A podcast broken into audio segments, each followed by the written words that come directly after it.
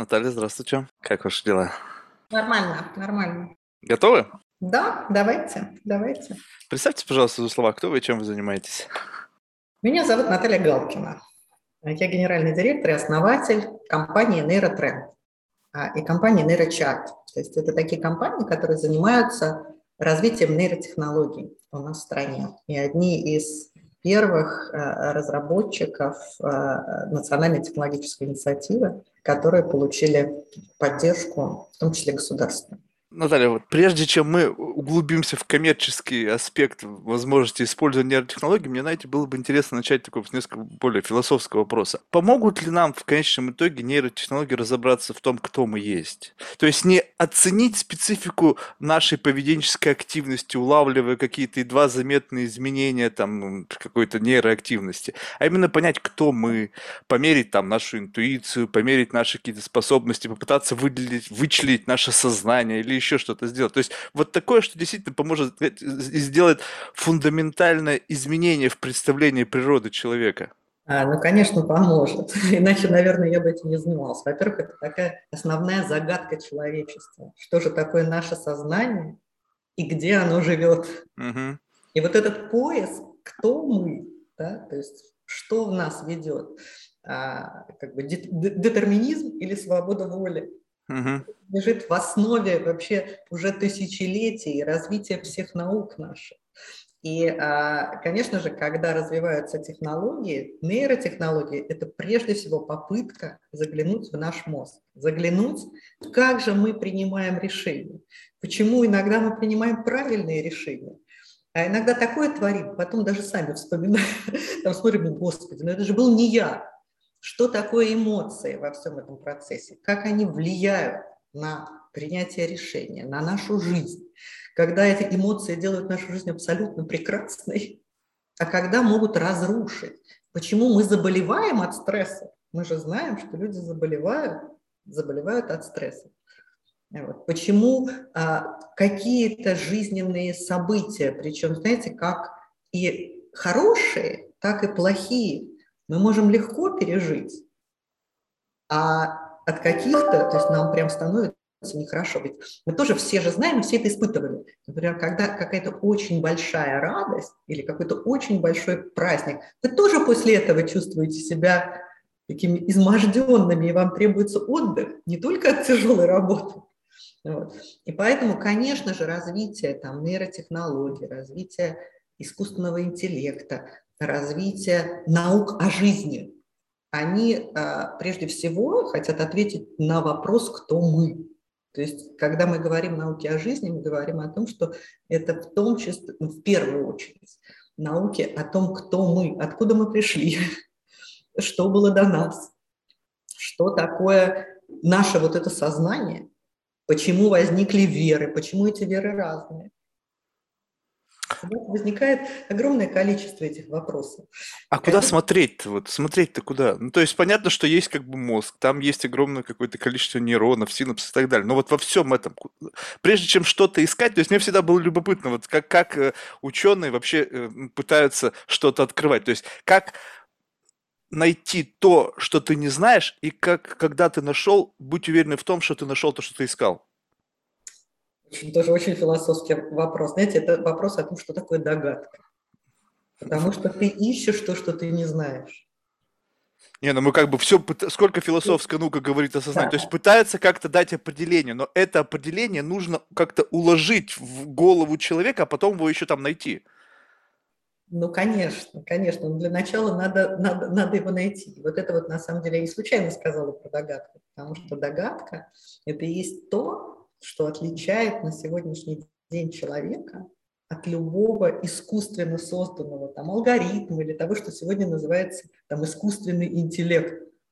Потому что искусственный интеллект может перебрать огромное количество вариантов и из них сделать какую-то совершенно новую компоновку. Но там не будет новизны как таковой. Это будет то, что известно, по-другому сложено. А когда мы говорим «догадка», то человек догадался. И когда мы говорим открытие, человек догадался о чем-то, чего раньше никто не знал. И на самом деле мы же тоже с вами знаем, что а, проблема первопроходцев, проблема в том числе там, ну, в дальнейшем инноваторов, а на первом этапе, этапе первопроходцев. То есть люди, открывающие что-то совершенно неизвестное да, и пытающиеся донести это до мира, им не верят в этот момент. Там, как бы они ни старались быть логичны, убедительны. То есть очень часто э, все великие, многие великие от, открытия на самом деле а, были сделаны до того, как их признали. И есть кто-то, кто это уже сделал раньше, и об этих людях мы вообще не знаем, которые вот прошли тот путь, которые вот сформировали эти первые догадки, пытались это донести до следующих, и уже спустя только какое-то время да, эти следующие, опираясь на этот фундамент, наконец сумели объяснить и донести до мира, что это ему принесет. Но тем не менее, это, вот это, вот, знаете, это догадка. И, и когда мы говорим там поискать что-то в мозге, да, пока нет никакого оборудования, которое могло бы читать мысли человека. Вот. И опять-таки, на самом деле неизвестно, нужно ли это, если мы же каждый знаем, вот даже вот мы сейчас с вами разговариваем, да, а в какие-то моменты, там, что у меня, что у вас, у вас, например, может сказать, блин, какую-то она, притом вы меня внимательно слушаете, и вдруг там где-то пробегает мысль, ой, там вечером надо не забыть позвонить. Или, слушай, как это она сейчас... Не, у меня сейчас никаких нету, я максимально сконцентрирован. Ну, это прекрасно, но тем не менее мы сегодня многозадачники. Поэтому очень может быть. А может быть, знаете, там вот сейчас вы максимально сконцентрированы, там, а если у вас где-то лежит недалеко телефон, вдруг он в какой-то момент, там у него экран вспыхнет. Он у вас выключен, но лежит на бес, бесшумном режиме. И это все равно вас отвлечет. Все равно ваши глаза увидят эту вспышку, и на, хотя бы на долю секунды вы переведете туда взгляд. И в этот момент у вас может быть возникнуть любая мысль, которая не связана с нашей, э, с нашей беседой. Вот. И поэтому не, неизвестно, хочется ли и нужно ли, чтобы, собственно, было некое оборудование, которое читает все мысли наши. Потом иногда в сердцах мы такое можем сказать. Мы же так не думаем. И на самом деле это может быть для многих способ там некой разрядки. И это не значит, даже когда мы на кого-то злимся, там, да, и в этот момент там, можем что угодно ему пожелать, это тоже не всегда правда. То есть это в основном неправда. Это в основном неправда. Вот. И потом мы, понятно, там э, себя думаем, господи, как хорошо, как хорошо, что это не сказал. А бывает, когда все это выскажешь. А тут, когда, мне кажется, это все подойдет к тому моменту, когда все-таки технологии позволят э, читать мысли, ну, не знаю, если это когда-либо будет, по крайней мере, там, да, доживем ли мы до этого, но, э, мне кажется, будет разделение. То есть, условно же, у нас есть какой-то внутренний рационал и какой-то вот такой, не знаю, какой-то, ну, как бы черный и белый аспект нашей жизни. Как раз то, о чем вы говорите, вот то, что в порыве, там, в сердцах говорится, это говорит один агент, а другой агент с рационалом его осуждает. Стоп, стоп, стоп, это говорить не надо, надо быть там политкорректным, вежливым и так далее. И когда начнут рефлексировать, то, мне кажется, э, будет понятно, откуда исходят эти мысли, и для человека, интерпретирующего, будет понятно, то есть где все-таки была какая-то искра вот эта вот, которая родилась, на эмоциональный порыв, и рационализирующая эту искру и как-то ее упаковывающая в какой-то такой политкорректный вид идеи. В конечном итоге выдаваться это будет как раз-таки прошедшая уже через фильтрацию идея, которая... Ну, это такая, прям, это прям такая мечта. Я думаю, что если возникнет какое-либо оборудование. Это прежде всего все равно оборудование. Мы не знаем, как оно будет выглядеть в виде там микрочипа, в виде какой-то там тони, точечки где-то, да, а, то, естественно, одновременно с этим возникнет обязательно нечто, что позволит меня защитить. Ну, то есть, как бы, как любое действие вызывает все равно противодействие. Поэтому моментально там, и это, кстати, с рынками в том числе связано, моментально возникнет а, нечто, что-то, что будет моим индивидуальным персональным помощником и кто будет все-таки ставить такой барьер и фильтр. На это Firewall. Конечно, одно дело, я хочу с вами пообщаться, я сейчас не могу говорить, и мы можем переключиться там. Я, я думаю, что когда-нибудь это произойдет, и мы сможем взять и переключиться с вами на такое телепатическое общение. Но если я сейчас не, не, не могу, если я сейчас не готова, да, или я просто вот, ну, мало ли что, по каким-то причинам не хочу, да, то я могу, как любой канал коммуникации, его отключить. Вот. И когда технологии развиваются, на самом деле, если понаблюдать, как, как там, собственно, шло развитие, а, так скажем, поступления информации, да, когда-то для того, чтобы получить там какую-то новую информацию, там, собственно, мы ходили, не мы ходили, а наши предки, да, а, ходили в Колизей, ходили в театр, там, да, чтобы получить новые там, эмоции, новые чувства, узнать что-то новое, приходили на площадь, чтобы узнать что-то новое. Затем возникло радио. Это радио, значит, возникло сначала там на улице, а потом пришло в дома. И информация стала ближе к нам. Потом возник, а, возникло кино.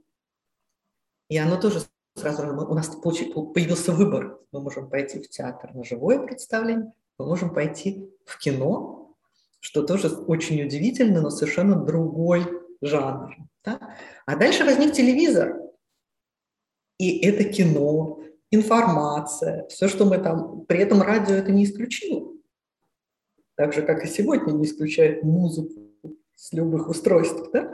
Но, тем не менее, возникла возможность собственно, уже все это получить дома. А затем возник смартфон.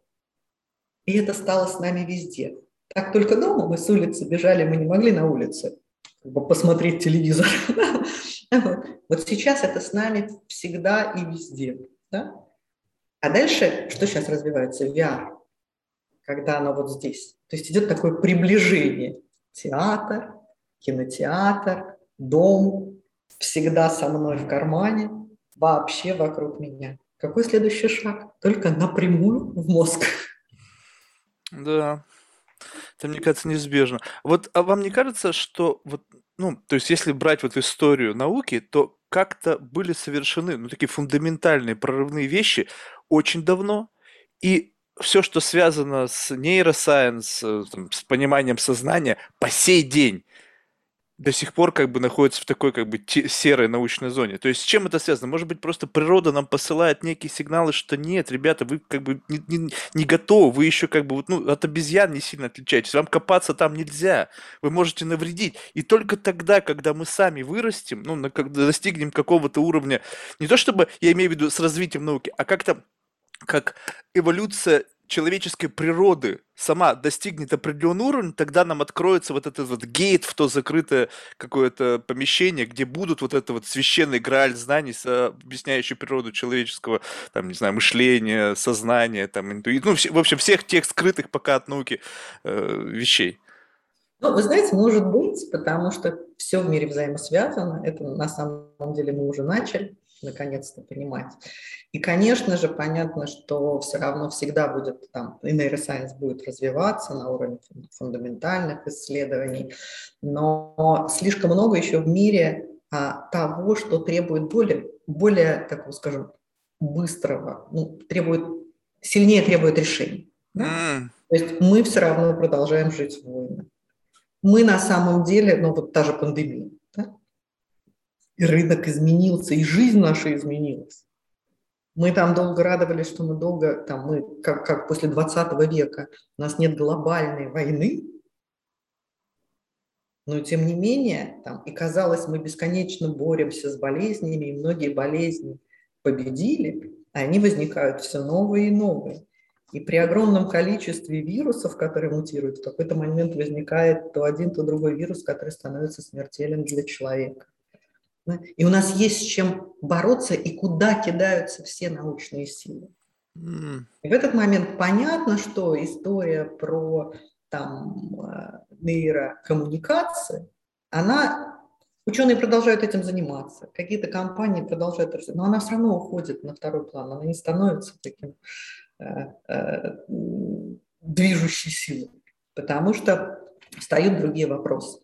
Да? Как, как бы да, уже почти не стоит вопрос, как накормить, хотя стоит. Несмотря на то, что у нас перепроизводство, все равно стоит. Все равно, да, не стоит вопрос мировой войны, ну вот сегодня, да, но стоит вопрос огромного количества локальных войн.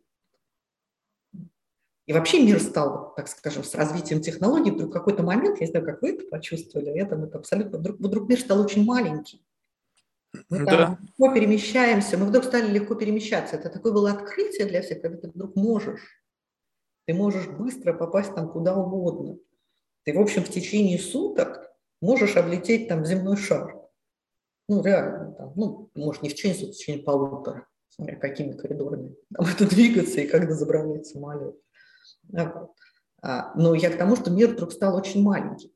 И это вдруг тоже оказалось проблемой, потому что любая эпидемия, например, в том же XIX веке, и даже в XX легко локализовывалось, никого не впускать, не выпускать, все, и решали проблему. А тут при таком, то есть она захватила весь мир, потому что все перемещаются. И совсем закрыть перемещение, вообще прекратить, ну, как бы мир к этому был просто не готов. Может быть, и надо было просто прекратить там, ну, ведь опять-таки, что такое прекратить, как потом восстанавливать? Какой иммунитет в какой стране выработался? Как, бы, как это будет происходить дальше? Тот самый коллективный, если вот полностью, там, полностью возникнет а, там, ну, э, полностью там граница перекрыта. Причем границы – это не то, что границы стран, границы эпидемий. Давайте так скажем. Да, вот уберем страны, вообще пофантазируем. А как весь товарооборот, обмен совершать? И тут же тоже у нас не беспилотники ведут э, поезда, пароходы, угу. самолеты. Значит, это все время, это все время вот этот обмен. А значит, вот этот там тот же самый вирус или какую-то новую болезнь, не знаю, с чего ставить, бактерию, что угодно все равно возможно перекинуть на другую территорию. И я к тому, что вот эти проблемы, они сегодня важнее. Они сегодня важнее, на самом деле, как мир будет жить дальше.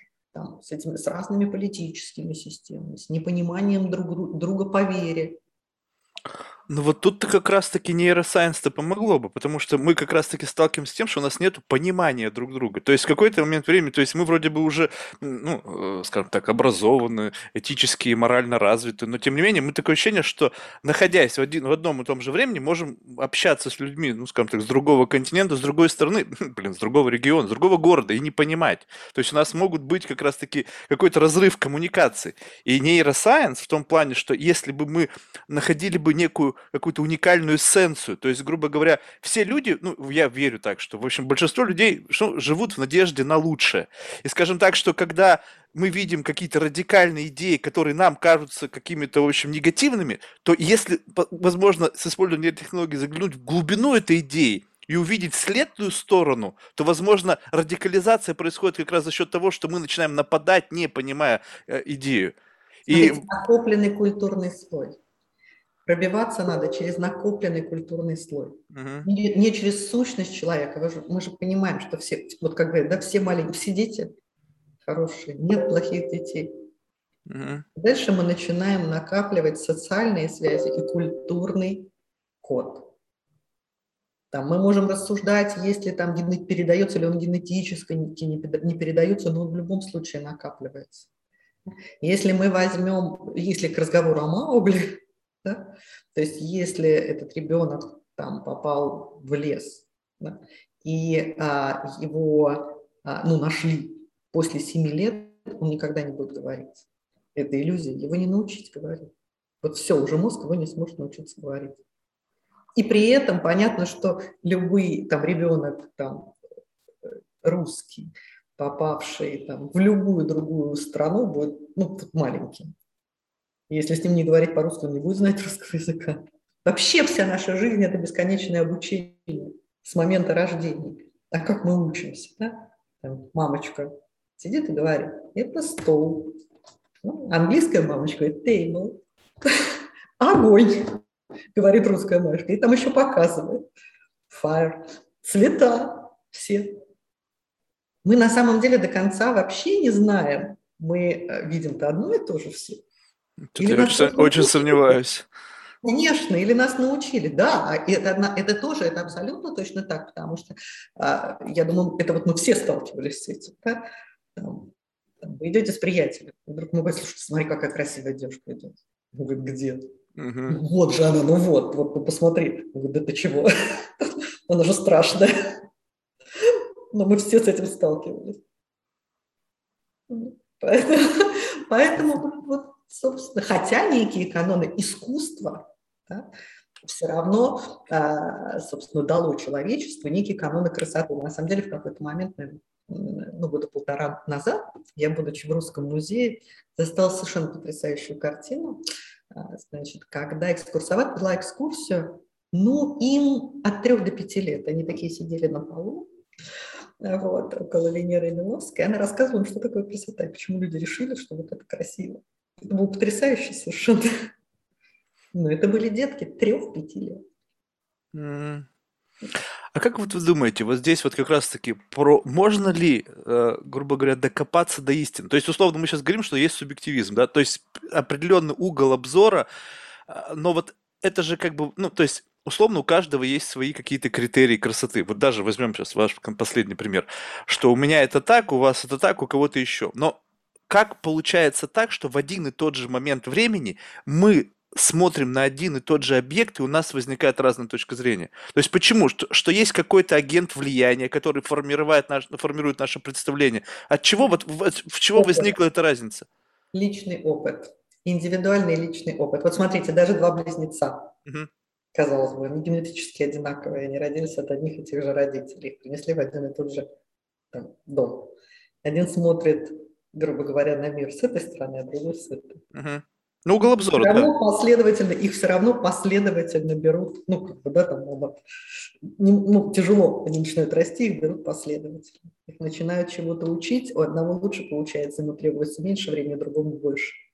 И вот раз-раз, знаете, в процессе жизни начинает возникать какое-то такое расхождение. В какой-то момент там мама взяла и там чуть больше погладила одного малыша, да, а второй в этот момент обиделся и ушел куда-то в себя. И у него там какая-то работа мысли началась, они еще больше разошли.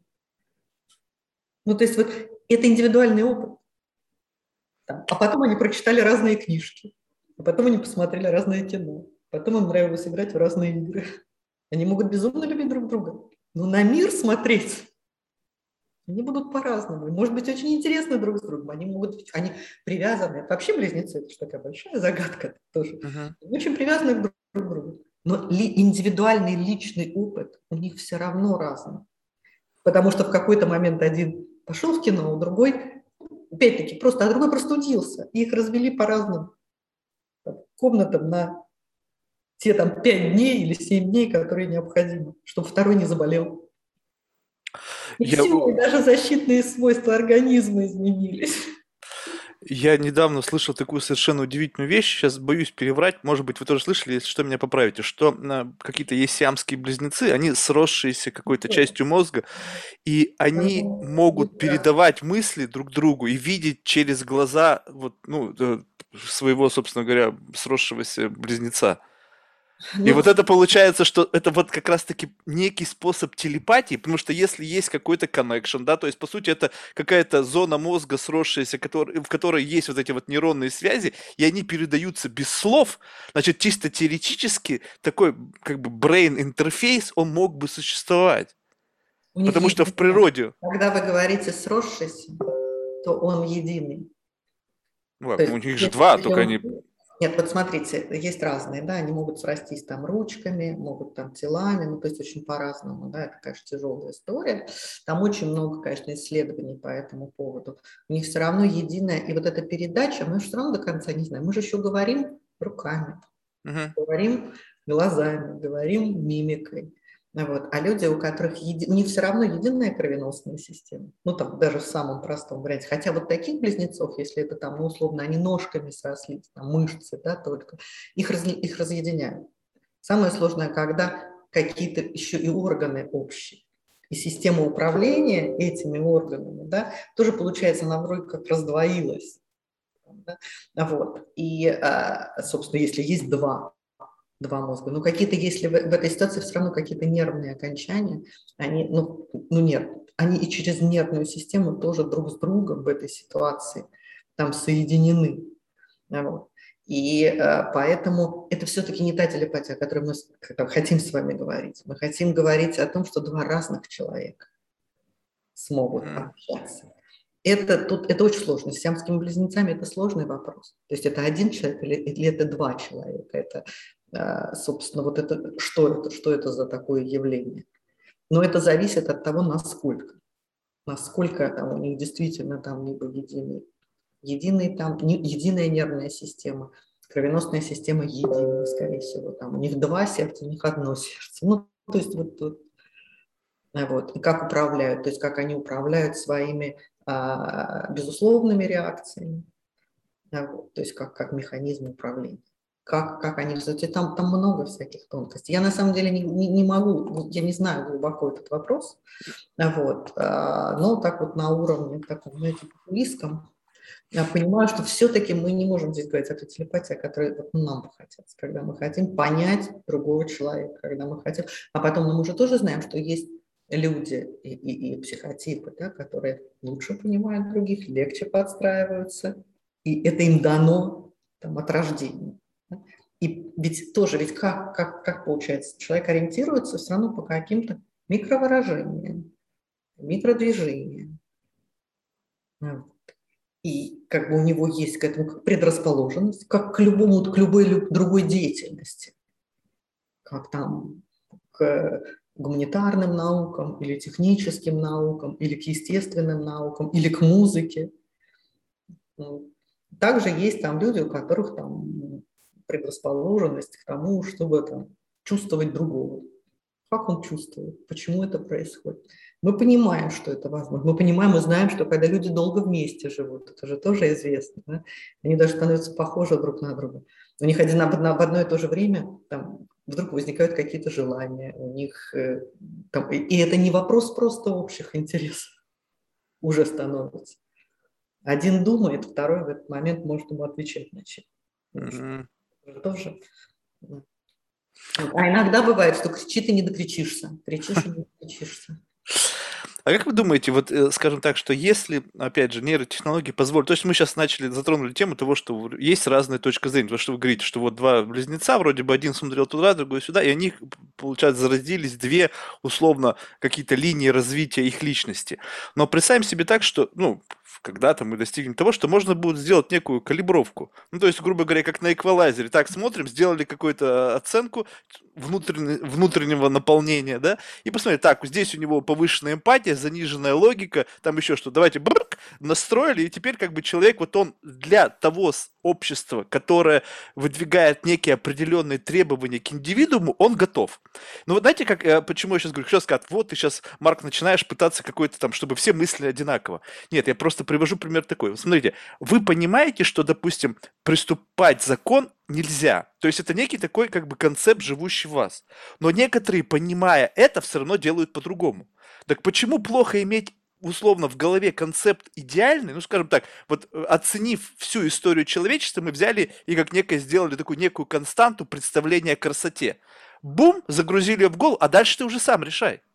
Хочешь ты с этим соглашаться концептом или нет. То есть твой внутренний агент, он знает как бы ground zero, а дальше ты уже развиваешься так, как тебе хочется. То есть признавая этот концепт, оспаривая его, неважно. Но, по крайней мере, у нас бы у всех был какой-то бы, ну, ground zero, где бы мы все бы могли друг друга понимать. То есть, потому что когда мы говорим о красоте, если у вас изначально одно видение, у меня другое, то мы ну, вряд ли договоримся. Ну, опять, опять переходим в область философии, потому что, а, ну, давайте так, мы же понимаем, что каноны красоты меняются во времени. Да, но они постепенно и подстраиваются, жик-жик-жик. Нет, а мы не знаем, подстраиваются они, вот как бы почему они начинают, ну, то есть нет, есть очень много внешних факторов, в том числе и а, социально-культурных, культурных и социальных, которые на это влияют. Да? Понятно, что там в древности полная женщина должна была быть идеалом красоты, потому что она а, здоровая, значит, раз полная, она может выкормить детей, да? она, она, значит, сильная, ну, полная опять не толстая, а полная полные, забитые, так, так как надо. Да? Вот, она легко может там. И поэтому, собственно, в том числе поэтому рубинсовские женщины. Да? А 20 век, начало 20 века, и, такая, и потом, на самом деле, конец 20 века, а, вся история моделей, когда все это дошло до перебора. Да? Ну, хрупкость, хрупкость, беззащитность. Когда, значит, стала на сцену выходить хрупкость и беззащитность. Э, и это совершенно другой образ. Да? И при этом, собственно, все равно как есть, да, и все равно там все признают там, а, как стандарт, ну, некий стандарт.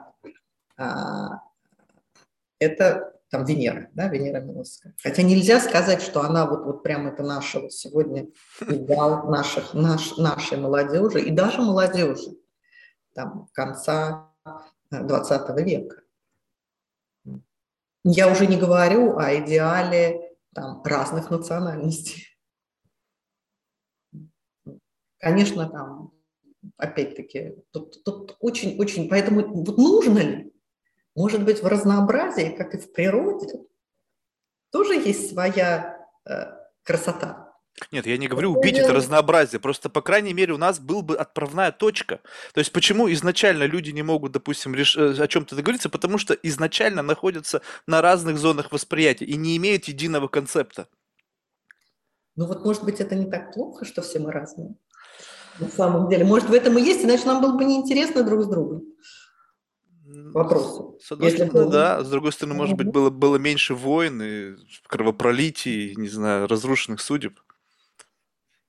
Ну да, как бы, но это не значит, что их, их, как бы не значит, что их было бы меньше, если бы у нас у всех была единая отправная точка. Может быть, как раз имея разные отправные точки, мы могли бы там с большей эффективностью преодолеть какие-то трудности, потому что было бы, были бы разные варианты там, решений в попытках создать лучший мир. Mm-hmm. Не захватить и завоевать, а в попытках создать. И еще понятно, что, конечно, человечеству очень трудно от завоевания уйти. То есть мы все время завоевываем. Мы завоевывали раньше территории, да? а политический строй должен был там доминировать. И это все равно всегда доминирование одних масс там, над другими. Меньшего количества над большим. Да. Ну что ж, давайте, может быть, вот... равенство в мире. Да, давайте, может быть, тогда посмотрим на те технологии, которые сейчас да. доступны э, для того, чтобы, по крайней мере, начать изучать э, природу человеческого как бы, восприятия и так далее. Что, что из вот таких самых передовых технологий сейчас позволяет заглянуть внутрь человека? Ну, условно, я имею в виду в его внутренний мир, в его ум, в его сознание. Ну, смотрите, во-первых, есть там классические инструменты психологическим, наблюдением, это что называется. Как психологи, наблюдая да, за поведением пациентов с разными нозологиями, на самом деле э, смотрели и пытались найти, пытались откопать а, истину где-то в сознании, что произошло. Но понятно, что в этой ситуации очень хочется померить. Прям очень хочется померить. Не просто понаблюдать, а померить. Вот. И, а, конечно же, вот здесь как раз и выступают там, на сцену то, что сегодня называется нейротехнологиями. Мы там получаем от 70 до 90 процентов информации через глаза. Ваши глазки отреагируют. И у нас глаза все время двигаются. И эти движения, они как бы состоят из постоянных, а, постоянных скачков, так называемых, и фиксации. И у них разная длина, разный угол. Ну, то есть вот очень много там, там, там вроде как там, фиксации сакаты, а количество параметров, которые возникают, огромное, там очень много. Да? Вот у нас опять-таки, у нас один глаз ведущий, один ведомый. Ну, то есть вот всякие такие тонкости, которые позволяют нам видеть объем. Нет. Uh-huh. Вот. И а, поэтому первое, что люди стали изучать, конечно, пытаться понять, как устроена наша зрительная система. Вот. И как раз тогда поняли, что там мир переворачивается, да, что там ребеночек видит вверх ногами, потом происходит. Потом дальше стали думать, а что же дальше? Ведь эта информация куда идет? Идет, информация, значит, идет в мозг. Да? А как же так-то? Словно у нас там условно, 10 миллионов нейронов, колбочек вот, в глазу, а, рецепторов зрительных. А в нерве, зрительный нерв, там только миллион волокон. Значит, уже идет какая-то интеграция а, всех, а, всей информации, да? то есть она как-то кодируется, затем по зрительному нерву передается в зрительную кару, и там она обратно начинает расшифровываться. Вот мы дошли до мозга и стали как там расшифровывать. Все, ведь очень хотелось, условно, увидев там колесо, вот если животных эти опыты делают, прежде всего там на обезьянах, что если ты видишь колесо, то где-то у тебя в мозге тоже прям колесо, что у нас у всех колесо. А оказалось нет. Там вот эта активность нейронов, она не колесо, она по-другому. Хотя мы все знаем, что это колесо. Значит, соответственно, дальше стоит смотреть, а как, что такое мозг? Как там идет обработка информации? И для этого, понятно, есть э, как раз есть уже нейротехнологии. Мы можем это делать а, либо инвазивно, либо неинвазивно. Либо мы можем вживить электроды, и это тот проект, который сейчас там делает Илон Маск, и все за этим наблюдают. А, и опять-таки, знаете, как про те самые балалайки, о которых писал Вадим Панов. Это и есть те самые чипы, которые будут вшиты. И на самом деле в мире достаточно много, ну, опять-таки, относительно сегодняшнего развития технологий, людей, у которых вживлены электроды. Они, конечно, страдают какими-то тяжелыми заболеваниями. Это не просто их желание, это тяжелые заболевания и необходимость некая, там, например, купировать э, а, ту самую эпилептическую активность. Но раз у них уже оказались вживленными электроды, то, конечно, ученые одновременно э, с тем, что э, там купируют вот, там, тяжелые приступы, они, конечно, имеют эту информацию, они изучают.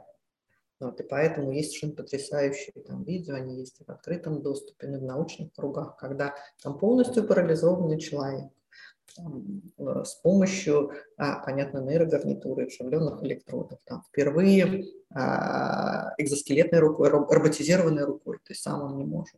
Там, взял стакан воды, поднес к рту и сам вы, сделал несколько глотков, там, чего не мог сделать всю свою жизнь. Вот. Это вот такой побочный, побочный эффект. То есть стало, стало понятно, что возможно, а, установить с мозгом связь, и, б, научить мозг, ну так же, как мы учились ходить, как учились научиться мысленным намерением совершать некие действия, которые ты физически совершить не можешь. То есть дать команду другому устройству, которое уже выполнит эту команду, не используя руки, не используя а, голос. И вот это такие шаги, значит, и здесь, здесь понятно, что, конечно, мечта любого нейрофизиолога вживить электроды и вообще войти в мозг и получить точную информацию. Но все-таки это, ну, сами понимаете, сегодня еще достаточно проблематично, и на самом деле, ну, не очень скоро будет так возможно. Хотя, хотя, мы хорошо понимаем, мы же уже опять с помощью лазерных технологий лечится зрение. Поэтому это вопрос, это вопрос времени, это просто вопрос времени. Поэтому точно так же с помощью там тех же лазерных технологий могут быть вживлены крохотные, крохотные электродики, которые вообще вот просто через скальп там, лазером, как в глазик лазером входят, там, ставят искусственные хрустали или вообще убирают что-либо. Как огромное количество операций делается уже теперь без разреза, лапароскопически, через маленький прокол, через маленький надрез, через там, вены или через артерии, ну, через вены в основном. Вот. Поэтому это, конечно, это, конечно, наше будущее, потому что мы уже сегодня, да, там, вот, собственно, войти в наш мозг и установить связь.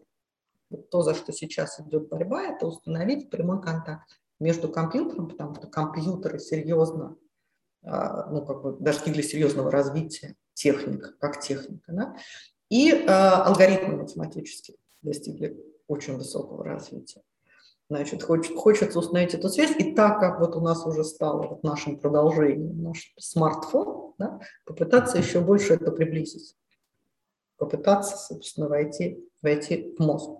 А дальше, когда информация обработана в нашей голове, да, у нас в любом случае то есть запускаются разные эмоции. Если какая-то, понятно, если нам принесут какую-то плохую весть, да, сработает наша вегетативная система, возникнут те самые наши эмоции. Если хорошая, то же самое. Да?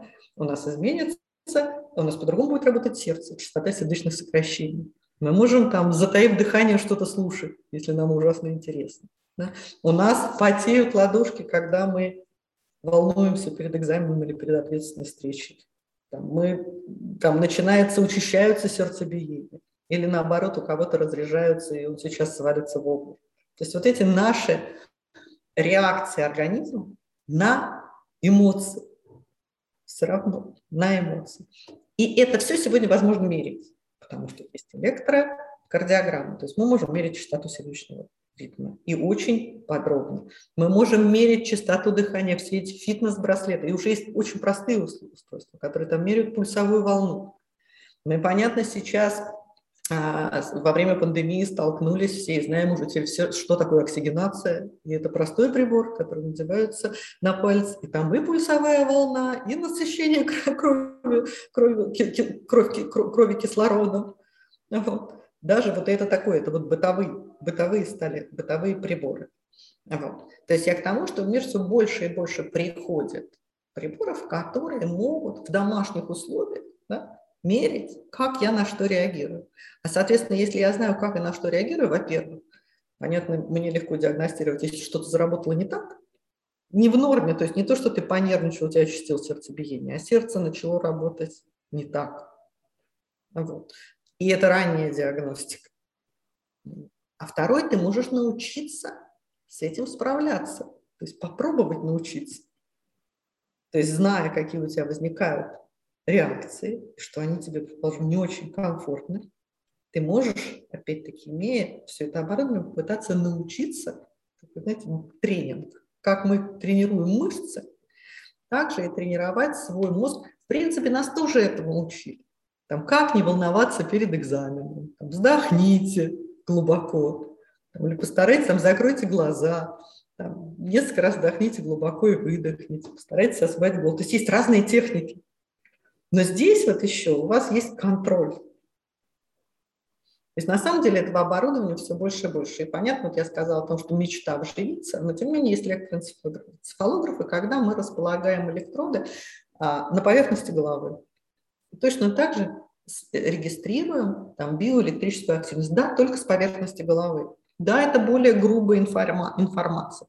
Но тем не менее, даже имея эту информацию, мы тоже можем управлять мысленным намерением, там, не так э, обширно, но на сегодняшний день там как минимум там есть две разные технологии базовые. Можно управлять э, устройствами с помощью видеоимиджинга, когда вы представляете, вы представляете, что вы сжимаете правую руку, и у вас произойдет изменение в левой, с левой стороны в двигательной коре. Вы представляете же, что вы сжимаете левую руку, у вас произойдет изменение в биоэлектрической активности в двигательной коре вправо. И, соответственно, компьютер, то есть так как это вы можете зафиксировать, то это может быть триггером, сигналом компьютера. Например, если я представляю там, э, сжимание правой, правой руки, там машинка едет вперед. Если я представляю сжимание левой руки, она останавливается. И вот я уже не использую ничего, вступил в контакт. То есть, то есть компьютер, ну, вообще технология как таковая распознает мое намерение. Также это связано там с выбором букв. Ну, то есть тут уже дальше, дальше пошло, пошло развитие, пошло, собственно, развитие, что и как, что можно делать. То есть сегодня, вот я говорю, сегодня основная борьба идет за, за то, чтобы установить прямой контакт между а, компьютером, между техникой и мозгом человека. Потому что так у нас с вами контакт мы печатаем или руками, или говорим. Хотя, конечно, тоже используем технологии. Я слышал, еще сейчас стали спектроскопию использовать тоже для как раз таки, чтобы вот эти подсвеченные нейроны, когда они зажигаются, э, чтобы как-то тоже это использовать. Насколько это эффективнее, чем э, энцефалограмма? Ну, как бы, смотрите, вопрос, насколько это сегодня возможно применить в, э, так скажем, в бытовых условиях. То есть исследования идут, вообще ищут. Ищут, как сделать там электроды очень маленькими, удобными, как где разместить, то есть как не там, ну, опять-таки, как снимать информацию.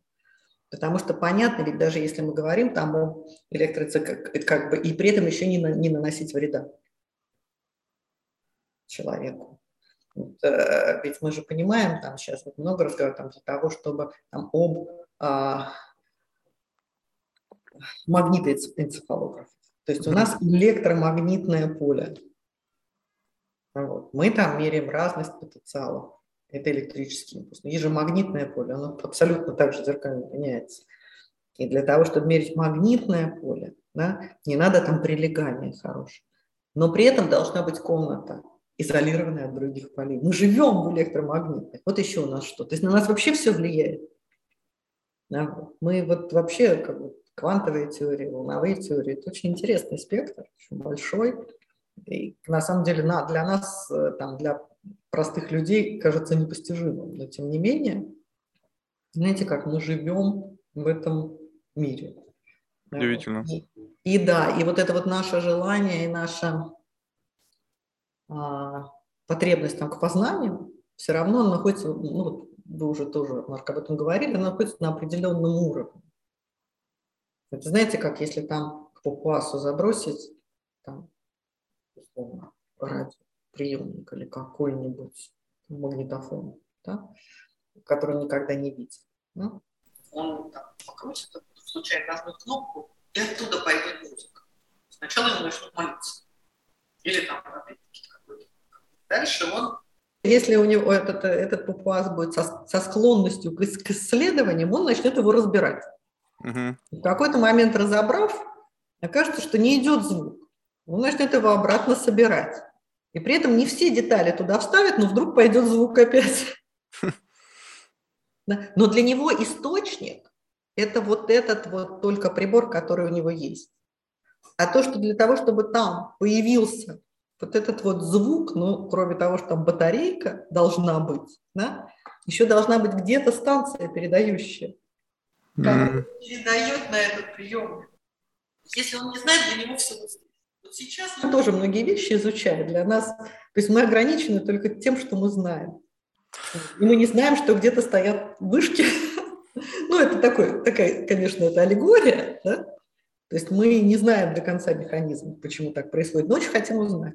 Но путь он все равно такой. Сначала мы разбираем то, что есть, поэтому мы разбираем, поэтому мы пытаемся повторить, там, отсканировать мозг, повторить, создать нейронную сеть, подобную мозгу человека. Слушайте, а можете рассказать поподробнее вот про вот этот вот э, эффект нейропластичности, когда вживляя в мозг какие-то электроды, вот за счет этих вот биометрические, кибернетические руки начинают действовать и так далее. То есть я понимаю, что выбираются зоны, ответственные за движение. То есть где-то уже, где так понятно, что вот эта зона в мозге, она отвечает за двигательные функции. Но когда в мозг вживляются электроды, и потом человек начинает обучать, использовать его силу мысли, что он заставляет, грубо говоря, что вообще, что, что за происходит, что за процесс. Потому что как вот, инородные э, электроды начинают взаимодействовать с мозгом? За счет чего? За счет того, что происходит они просто... Просто снимают, они просто снимают информацию. Они не взаимодействуют никак. Взаимодействуют, физического взаимодействия нет как, как такового. Нет, я понимаю. Ну, то есть просто я сейчас мысль попытаюсь донести, что а, это они считывают э, какую-то ну, электрические импульсы условно, какие-то, которые а рождают. Да, но как это, превращ... как это рас... Э, раскодируется и пере... превращается в движение? Ну, смотрите, сейчас, э, сейчас просто объясню на, на простом примере, вот на примере там того же нейрочата, который, mm-hmm. значит, мы регистрируем разность потенциалов. Mm-hmm. Для того, чтобы ее зарегистрировать, нужно на поверхности головы, даже не надо ничего а, вживлять, расположить а, электроды. На самом деле, опять-таки, в зрительной коре в нашем варианте. И опять-таки, по сути, достаточно одного электрода, но у всех разный мозг. Поэтому там их там делают, ну, в нашей системе их 8. Они находятся в зрительной коре. Это просто надежность. Надежность получаемой информации. Дальше э, перед вами есть э, дисплей или экран, или виртуальный экран. То есть это может быть ну, некий, некий там, носитель визуальный, на котором а, расположены буквы или символы. И, а, собственно, эти буквы или символы начинают а, с очень высокой частотой, но не опасной для человека ни в коем мере, подсвечиваться случайным образом.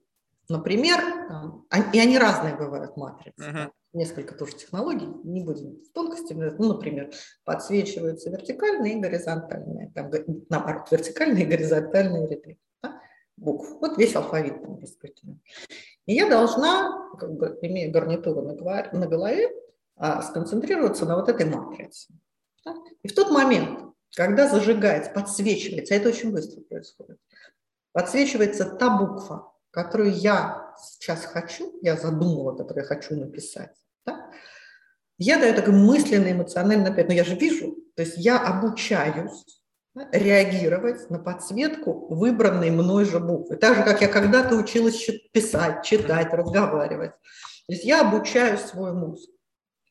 Вот. Э, э, я обучаюсь, обучаю свой мозг реагировать на эту подсветку. Для этого я какой-то даю ему сначала сигнал. Да? И тогда на вот тот символ, который, или букву, которую я выбрала, в биоэлектрической активности возникает чуть больше амплитуды mm. волна на определенном абсолютно расстоянии от момента подсветки символа там, примерно там, 300 миллисекунд. Ее называют P300. Это позитивная волна на 300, примерно. У кого-то на 280, у кого-то, у кого-то на 330 или 350, но это около 300. Ее так и называют P300. Возникает ответ по амплитуде чуть, на самом деле существенно больше, чем на все другие символы. И вот так вот, когда Понятно, подсветилось так, подсветилось так. Когда произошло, достаточно быстро, произошло а, на пересечении, да, компьютер понимает, что я выбрала эту букву. Она появляется на экране, и я могу начинать выбирать следующую. А дальше это уже все программирование и математика. Вернее, математика и программирование. Ну вот. Дальше это может быть динамическая подсветка, когда в зависимости от моего состояния, если не выспалась, у меня реакция чуть медленнее значит, он под меня подстроится. Вот. Или я могу сама вручную это настроить. Но по сути все-таки это не чтение мыслей, а намерение. Это все равно некая бинарная пока система. Да, нет. Вот возник, не возник. И машина распознает. Понятно, хочется делать, как наши там нейрофизиологи великие говорят, следующий шаг. Когда, собственно, компьютер будет обучаться мозга, а мозг от компьютера. И над этим работают. Да, работают над тем, чтобы сейчас вот в такой вот специфической да, а, как бы картинке нейронной активности видеть, там, что вот это буква А, а вот так вот это будет буква Б. И, грубо говоря, потом, несмотря ни на какой экран, если я сажусь и намеренно хочу начать силой мысли что-то набирать, да, просто настроиться на это и заставить свой мозг так работать. Но это так же, как мы учимся концентрироваться и расслабляться на самом деле. Это вот как раз и есть возможности, как научиться да, вот, вот управлять собой. Но чтобы научиться управлять собой, нам сегодня нужна технология, которая нам поможет mm. на тонком уровне, на тонком, на таком тонком уровне.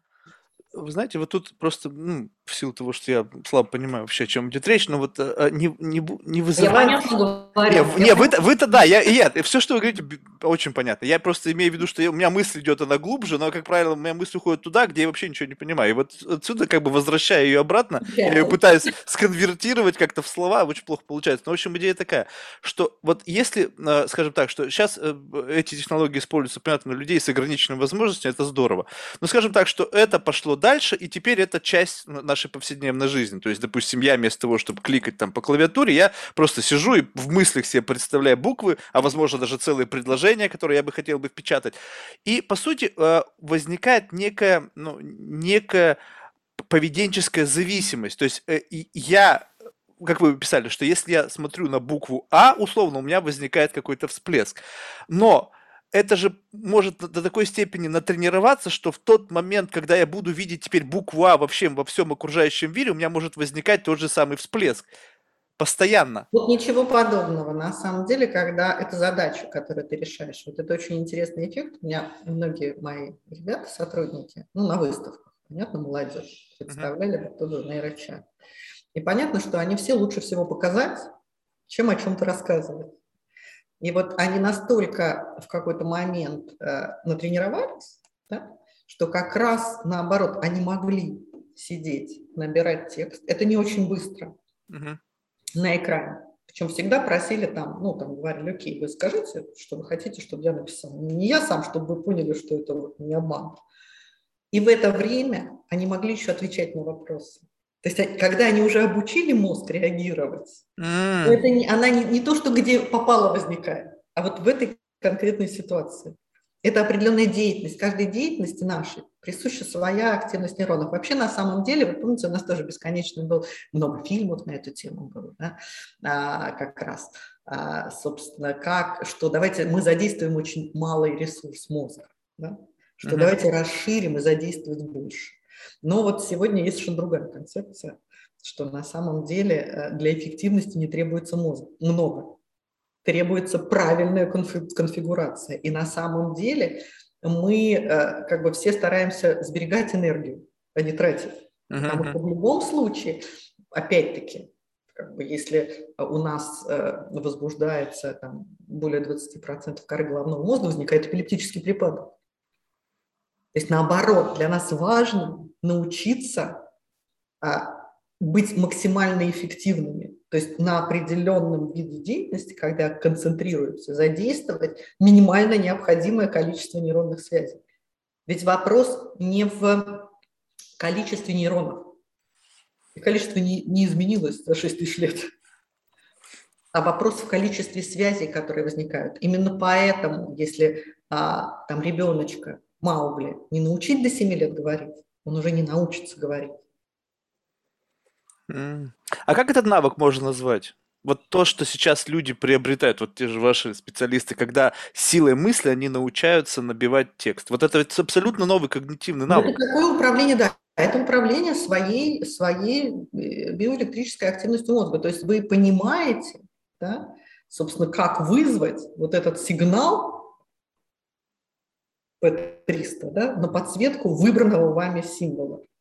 И поэтому на самом деле вот как бы в среднем требуется там ну, до 4-5 занятий. У кого-то получается как с вождением автомобиля или вообще как с любым другим обучением. У кого-то получается сразу, кому-то требуется некое количество занятий. И при этом все равно везде есть небольшое количество людей, которые, например, ну вот там не могут ездить на автомобиле. Или там, ну никак, вот уже пропустили момент, уже во взрослом будет, там не могут выучить иностранный язык. Ну не дается. Вернее, они его выучат, но они не будут они не выучат пять языков. Mm-hmm. То есть они не будут там полиглотами. Да? А есть те, которым выдаются языки там с рождения. Я помню, у меня был один такой приятель, был потрясающий, мы куда бы ни приезжали, там мы приезжали например, на выставку первый раз в страну, он через два дня начинал общаться с этими людьми. И, и, я говорю, как у тебя? Он говорит, я понимаю, что они говорят. Ну, то есть вот я понимаю. И дальше очень легко как бы начинал коммуницировать, неважно, какой это был язык. И окей, там это было понятно по европейским странам, когда мы двигались, все-таки такие основы общие. Но когда то же самое произошло, когда мы приехали в Китай, это было вообще, то есть это вау-вау-вау, которые вообще... Да, ну вот эта способность, вот это и есть какие-то способности, вот то, то что пытаются все понять. Но, но это же не совсем получается такая стандартная способность. То есть, в принципе, до вот развития этой технологии такого у человека не было. Либо есть аналог подобного вот в нашей обычной жизни. Любое обучение – это аналог. Ну прям, блин, ну не, я не, не ну, так это писать, не одно и то же. Не было, нет, ну как не было? Вот смотрите, для того писать нас учили. Ну тут какая-то нервная моторика все равно. То есть у меня вот задействована рука. У вас сейчас процессе. хорошо получается писать ручкой? Честно. Не, ну у меня всегда плохо, но сейчас вообще ужасно. Ну, плохо было, но приемлемо. А сейчас вообще, а, и да, а, а на самом деле сейчас даже людей, которые очень легко и красиво писали, за счет того, что совершенно другая моторика. И это тоже обучение. Да, но тут Почему существует моторика. Быстрее те, которые играют на музыкальных инструментах. Пальцы более развиты. Управление ну, пальцами, да? Что, конечно, конечно, конечно.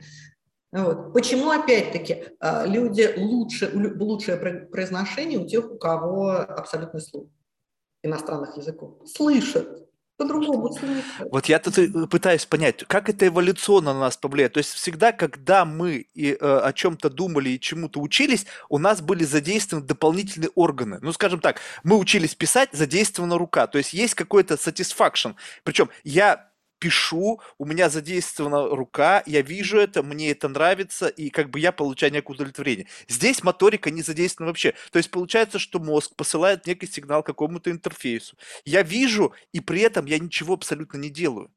Вот тут мозг, как на это он реагирует? Он же понимает, что я вообще не сдвинулся ни с места. Я ничего не сделал, ничего не нажал, но я получил искомый результат. Вот эволюционно, как это может нас изменить? Ну, смотрите, да, это на самом деле такой прям серьезный вопрос, потому что нам очень нужно физическое здоровье. Вот. А в этой ситуации не будет физического здоровья. Поэтому я думаю, что в любом, вот, ну, мое, мое там, хотя вот опять-таки мелкая моторика у сегодняшних детей, она все равно возникает, потому что на смартфоне вот эти меленькие, это тоже мелкая моторика. Игры удерживать, то есть они, они об этом же. Они на самом деле о том же там, писанием руки. Вот. Поэтому здесь вот это вот будет все равно, потому что а, все равно есть процесс обучения.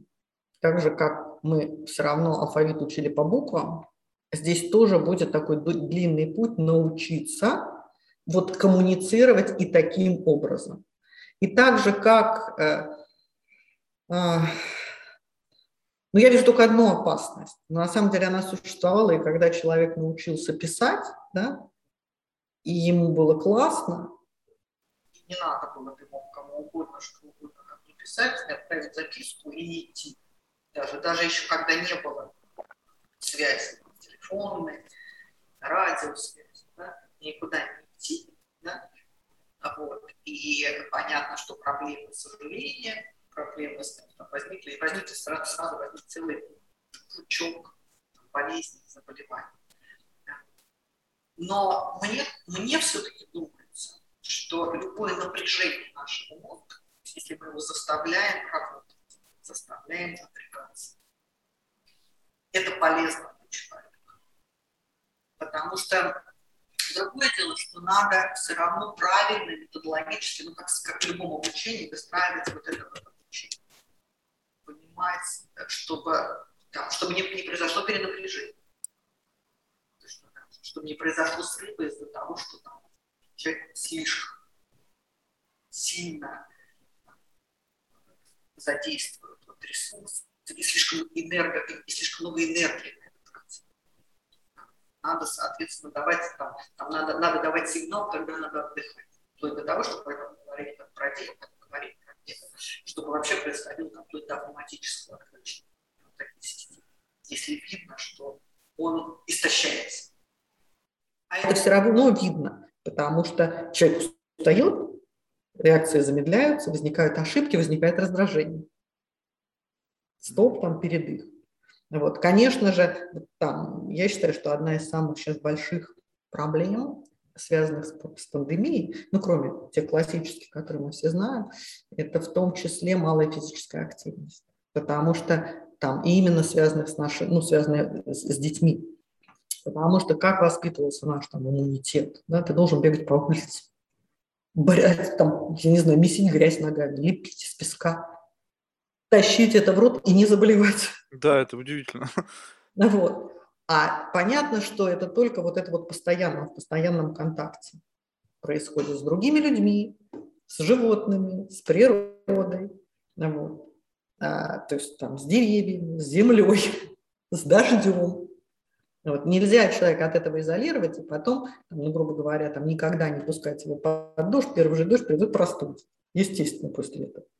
Вот. И плюс, конечно, то, что вот даже там, когда дети ходят в школу, то два раза в неделю у них все равно есть физкультура. Ну, если даже они там уже совсем живут с компьютером. А сейчас все, они оказались в маленьком, ну, длительное время находились все равно в домашних условиях. Да, старались это время не потерять чтобы шло все равно дистанционное обучение, но у них вообще не было активности физической, которая очень-очень нужна, которая другая сторона медали там, нашего организма. Нам очень нужна там, физическая нагрузка, хотя бы для того, чтобы хорошо спать. Mm-hmm. Потому что нагрузка только а, интеллектуальная, только на мозг. Она, в общем, приводит к перевозбуждению и приводит к тому, что там, ну, первый начинает нарушаться сон. А и именно поэтому, кстати, нам нужны технологии, нам нужны, нужно некое оборудование, которое будет нам говорить, стоп, там нельзя, или говорить родителям об этом. Там должно быть переключение на другой вид деятельности. Но если мы сами иногда не можем, нам, нам что-то должно об этом подсказывать. Другое дело, что это мое право я послушаюсь этого совета или нет. Потому что тоже об этом очень много говорили, вот там, что я думаю, что вы читали, что вот сейчас возникнут нейроассистенты, которые из серии будут там тебя полностью анализировать, да, твое состояние, и там тебе говорить, там, сегодня, сегодня тебе как, как в гороскопе, тебе сегодня лучше не вести переговоров, серьезных переговоров, ты не в том э, ресурсном состоянии, а у меня встреча назначена. Я скажу, да идите в лес, в каком я есть ресурсном состоянии, пойду собирать остатки этого ресурсного состояния, потому что другой раз со мной не будут встречаться. Mm-hmm. Ну, то есть, вот понимаете, да, mm-hmm. тут как бы тоже есть. То есть не, нельзя полностью, то есть и потом человек все равно, вот тоже вы говорили, мы уже там это немножечко затрагивали, да, там, что, конечно, человек ленив, и очень хочется, чтобы за тебя кто-нибудь подумал, да? но когда за тебя начинают думать, ты так вот встрепенулся, потому что нет, ну что это я? Я сам? А где моя свобода воли? А что я сам? Сам сделаю. И, конечно, конечно, это такая граница. Ну, мы очень много вопросов, они философские, они, конечно, из области психологии. Вот, и из области там, психотипирования. А и когда мы говорим о нейросайенс, то он, конечно, хочет залезть и понять механизм. Прям механизм. А еще лучше прям померить и достоверно померить. Сказать, слушайте, все понятно, но у всех людей нейроны, там, их 90 миллиардов, у всех, у каждого. Да? И понятно, строение такое же, вот. И на самом деле там дальше в чем же, в чем же суть и цимус? В связях.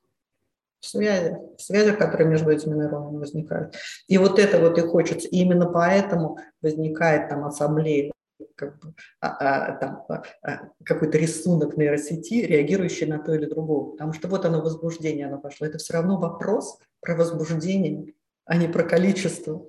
Uh-huh. И главное, что вот этот рисунок на букву А, он, наверное, будет примерно в одном и том же месте у всех людей, потому что нас одинаково учили. Но вот эта вот картинка у каждого будет индивидуальная. То есть вот сейчас очень корейцы интересные на эту тему делают эксперименты, не показывали на научных конференциях, но это опять обучение. Это опять обучение, когда человеку показывает, он там, и он обучается мысленно представлять, и уже в какой-то момент ему не показывают буквы, просто он это мысленное намерение формирует в голове, и возникает, значит, команда, а, ну, эту букву. Но это прям, прям долгие тренировки тоже пока. Очень хочется, чтобы прям напрямую все загрузили, но пока не получается. А вы знаете, что любопытно? Вот э, если чисто теоретически можно усилия мысли научить человека ну, набивать какой-то текст, отображать его там на компьютере. И, ну, наверное, с, чем этот навык будет дальше развиваться, тем это будет доведено до автоматизма. Но, смотрите, что любопытно.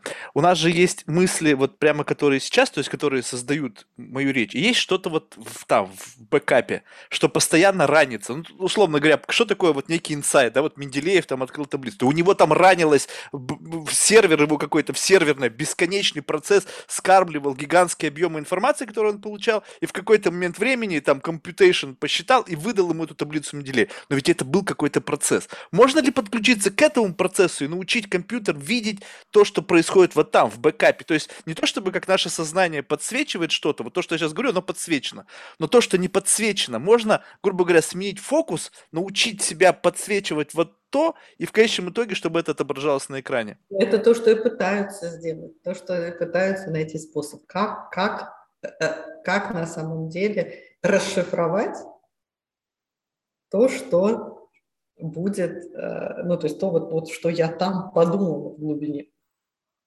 Вот как, снимая на сигнал с поверхности, да, найти ту комбинацию, которая позволит сказать, а вот это вот это слово.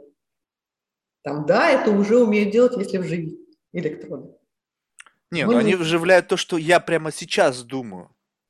А, что было в бэкапе вообще. Вот именно, что в бэкапе идет. То есть вот был бы непрерывный процесс выкачки вот этого бэкапа. Потому что представьте себе, что мы сейчас говорим о том, что, что такое инсайт. Никто не понимает, что такое инсайт. То есть просто пришла идея, кульминация какого-то жизненного опыта, э, накопления знаний, и э, вот она выдалась. Но если бы представьте себе, что этот инсайт, он формировался постепенно, и была бы запись формирования этого инсайта, и она наверняка логична.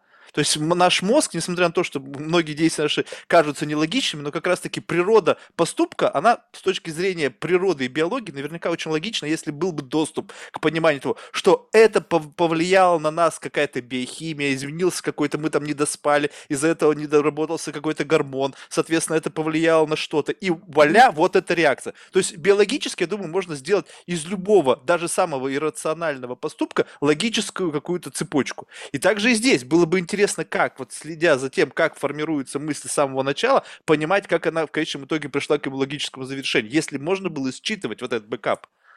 Ну, слишком многофакторная модель. Никаких сегодня мощностей компьютера. На самом деле, на сегодняшний день мощности всех компьютеров мира недостаточно для того, чтобы воспроизвести все связи одного мозга. Mm. То есть это проблема технологии. А когда а то, о чем вы говорите, это еще более многофакторная модель, потому что к этому надо не только все связи мозга, а все реакции вегетативные, а вот, биохимические, Theory, theory everything. Они же постоянно пытаются создать такую теорию.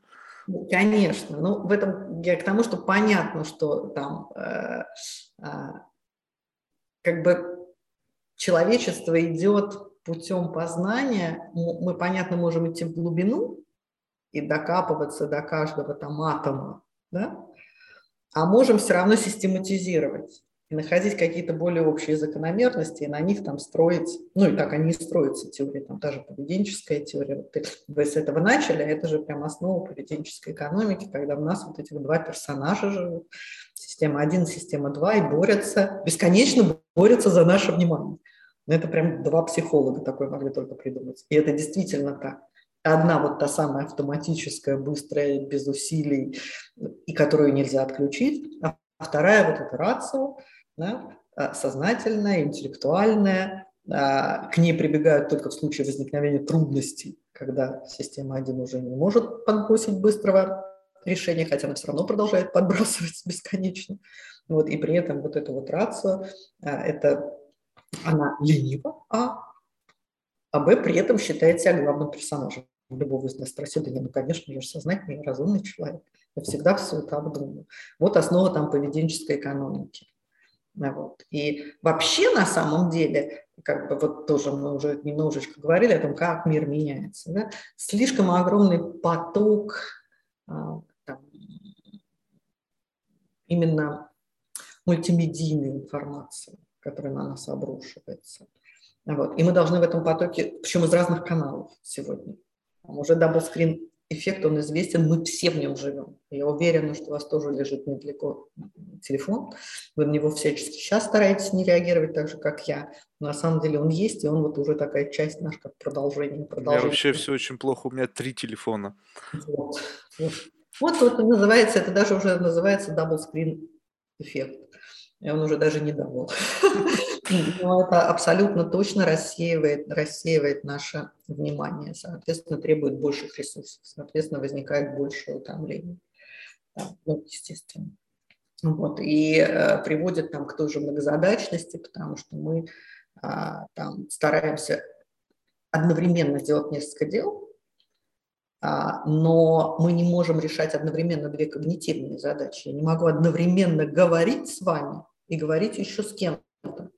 И даже если я все-таки там, ну, условно, краем глаза увижу, что у меня там загорелось какое-то сообщение, да, я все равно тогда переключу внимание.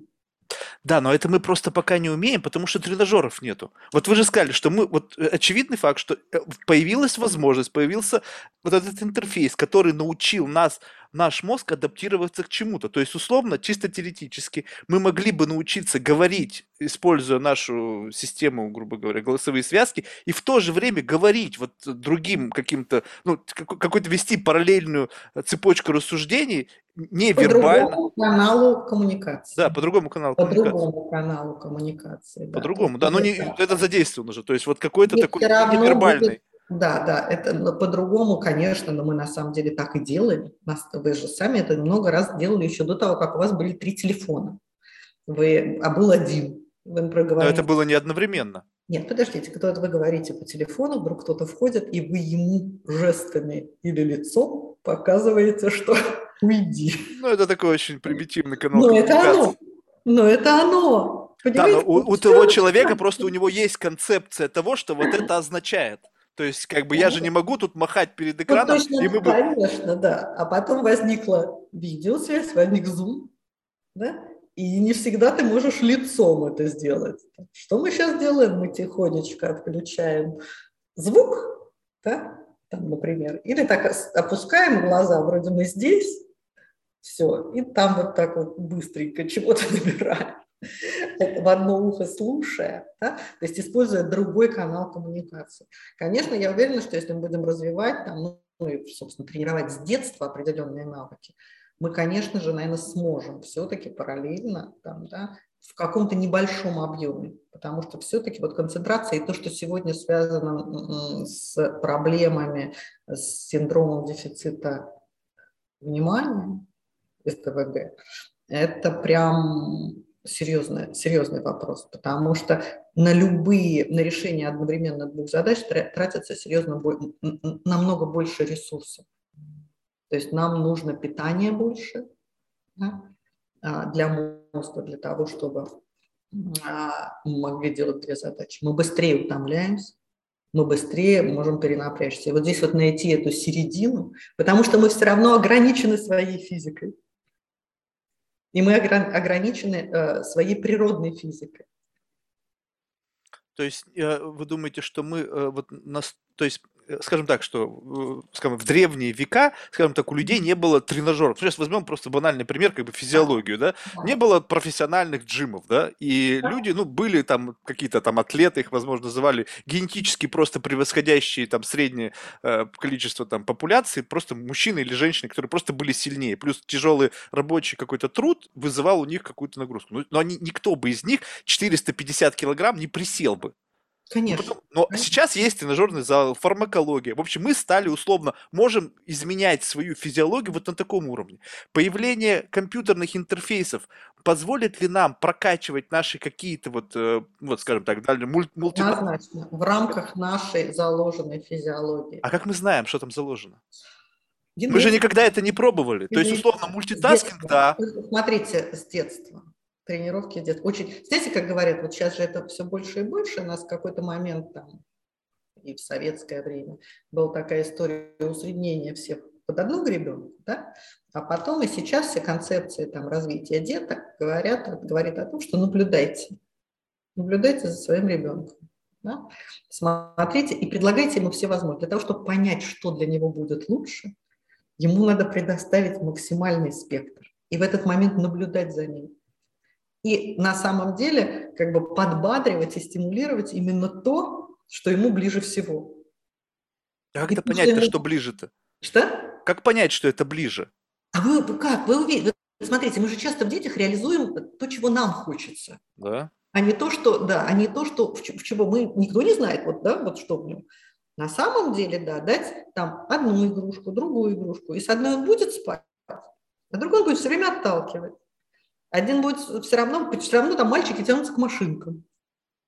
Ну, такой, ну, знаете, концепт немножечко, как бы я бы не согласился. То есть тут сейчас ну, вообще непонятно. Согласна, сейчас очень по-разному, да, все. На самом деле правда, это правда. Но я к тому, что смотреть, наблюдать и смотреть. Кто-то раньше начинает говорить, кто-то позже. Вот смотрите, вот вы говорите смотреть. Вот вы очень правильно говорите, но смотреть. Во-первых, я буду смотреть, и будет смотреть детский психолог, мы увидим разное. Вот нет вот возможности создать некий девайс, опять же, который будет внести в себе Любой накопленную... девайс будет усреднять. Любой девайс будет... Да, может быть, этого уже достаточно. По крайней мере, выявить какие-то однозначные способности у ребенка. Что-то там у него нейронный... Вот он видит шахматы или видит любую интеллектуальную игру, всплеск. Видит какой-нибудь там, не знаю, самокат, нет, вообще ноль. Нет, нет, смотрите, это тоже уже было. Мир тоже это проходил. Да? При этом он э, видит шахматы, и у него всплеск, замечательно, пусть играет в шахматы. Но дальше, там, но при этом он должен научиться писать, считать, ну, как бы вот, вот там арифметика. Там, Это не исключает ничего. Вот, к сожалению, э, вот в этом концепте, как бы, когда вот я вижу только всплеск, он приводит к тому, что ты начинаешь смещать. То есть есть, вот не случайно есть уровень среднего образования. Вот это и есть тот уровень усреднения который нужен для того, чтобы человек был интеллектуально развит, для того, чтобы люди друг друга понимали. Люди советского времени лучше друг друга понимали. У них было слишком много абсолютно одинакового. Как только вот это вот это вот баланс, как бы, знаете, как новизны осведомленности, баланс разнообразия. И при этом с какого возраста начинать вот ту самую специализацию. Да? Опять-таки тот же спорт, все молодел, молодел, молодел. Да? И на самом деле там возникли и хорошие, и плохие вещи. Например, там в мое время, да, а, когда набирали уже из детских а, кружков, из секций школьных, да, в а, профессиональном, ну, у нас профессионального спорта не было, только любительский, в там различные там, в Динамо, в ЦСКА, тогда в Спартак. Спортивные школы. Спортивные уже, спортивные более такие, да, то, например, там, если говорим мы о фигурном катании, понятно, приглашали маму. И если девочка блестяще каталась там в 5-7 лет, прям блестяще, была прям вот такой непревзойденной чемпионкой, вот, но мама была высокая и полная, девочку не брали. Генетика называется тогда. А сейчас уже, да, мы знаем, что есть и высокие спортсменки, да, там, ну вот прям, они просто в одиночном катании, да, они не будут в паре, потому что в паре нужна маленькая. С гимнастками та же самая история. Да? Сейчас это все тоже, потому что художественная гимнастика уже может быть прекрасно там не зависеть от роста. Да. То есть это как бы имело все равно две, ну как бы, как, как все имеет две стороны. Тогда был такой вот прям посмотреть на маму. Или если родители были высокие, тоже без шансов. И точно так же не брали в баскетбол, если приходили родители маленького роста. Ну, не будет там ни в баскетбол, ни в волейбол, потому что там нужен был, там нужен был рост. Да? Вот. Поэтому вот с одной стороны это всегда интересно, поэтому я говорю, только наблюдать. И на самом деле а, никакой детский психолог не заменит а, родителей и вот этого выбора родителей. Потому что родители чаще видят, то есть у родителей у них больше э, э, время наблюдения. Больше, они должны просто этому больше, то есть если они хотят, чтобы их ребенок был реализован, они должны больше уделять этому внимания. Они могут обращаться там, к психологу, если у них возникает проблема там, ну, в подростковом возрасте с коммуникацией с ребенком. Да? Но опять, это проблема родителей, скорее всего, а не ребенка. Потому что, я говорю, очень часто хотим реализовать себя в детях, а не другие. Это самая большая такая проблема. Вот. А надо наблюдать за ним, если ему нравится там, гонять мяч, пусть играет в футбол. А если ему нравится читать книжки, да, пусть занимается физкультурой в, ну, в нормальном объеме, вот, но при этом читает книжки. Да, вот. А если он, я говорю, приезжая в любую страну, сразу начинает там говорить, наверное, надо обратить на это внимание – и начать там учить его разным языкам, посмотреть, что из этого будет. Опять-таки никак не давят на него. На него еще жизнь будет очень много потом давить. Да, но это очень сложно на самом деле. Просто я, я всегда думал, что то есть максимально найти какое-то применение. Вот, ну, то есть, условно, это же какая-то магия, да. То есть, вот когда удается в раннем возрасте распознать какой-то талант, это ну, дает больше шансов в конечном итоге человеку себя реализовать. То есть, чем раньше ты начал, грубо говоря, реализовывать свой жизненный потенциал, тем к моменту взрослой жизни ты уже будешь, ну, грубо говоря, профи.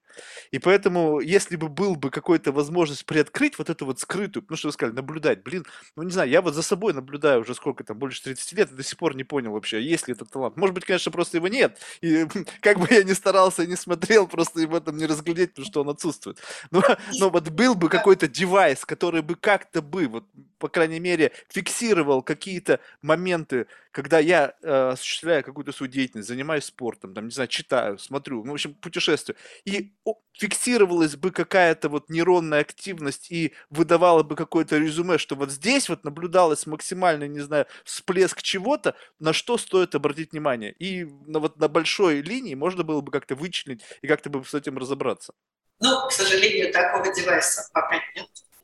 И на самом деле, э, опять-таки, еще раз, э, там наличие... Тут э, не нужен девайс для того, чтобы понять, что, что ну, в смысле, для того, чтобы талант проявился. Но оно само оно происходит само собой. Ребенок начинает тянуться к чему-то, он просто не мешает в этот момент. Тут не нужен для этого девайс, чтобы он на графике нарисовал, о, оно, написал вот здесь.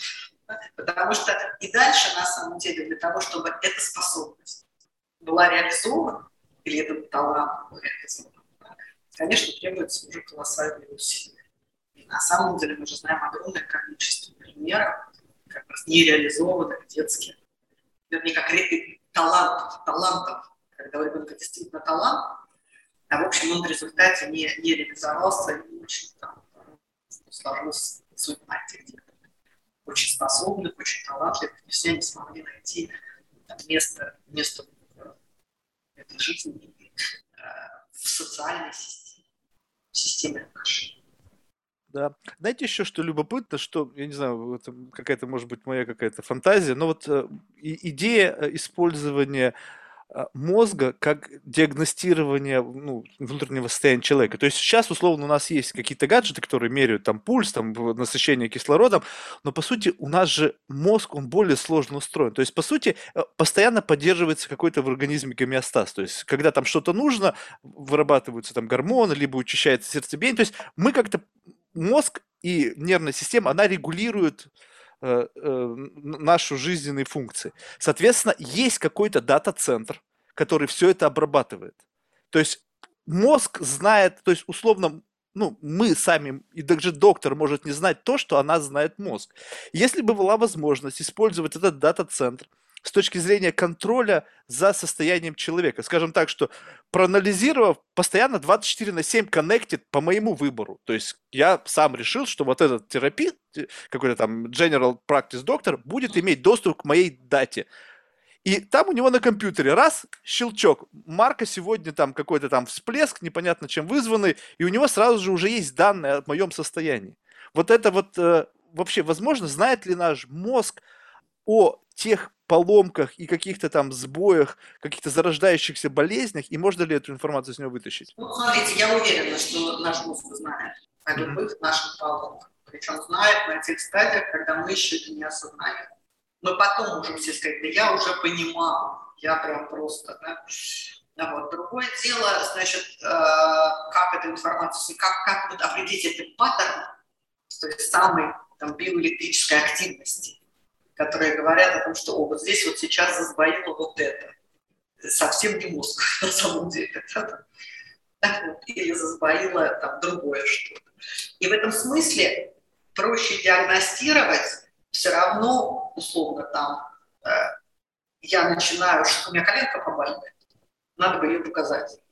Колену, а не мозг. А дальше у меня уже в анамнезе есть. Вот есть такая проблема с коленкой.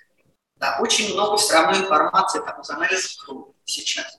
Но сделать все, на все элементы, на все, что на что сегодня можно сделать анализ по крови, это тоже такая прям какая-то безумная ситуация. Плюс наш анализ крови зависит от того, что мы поели, как мы выспались.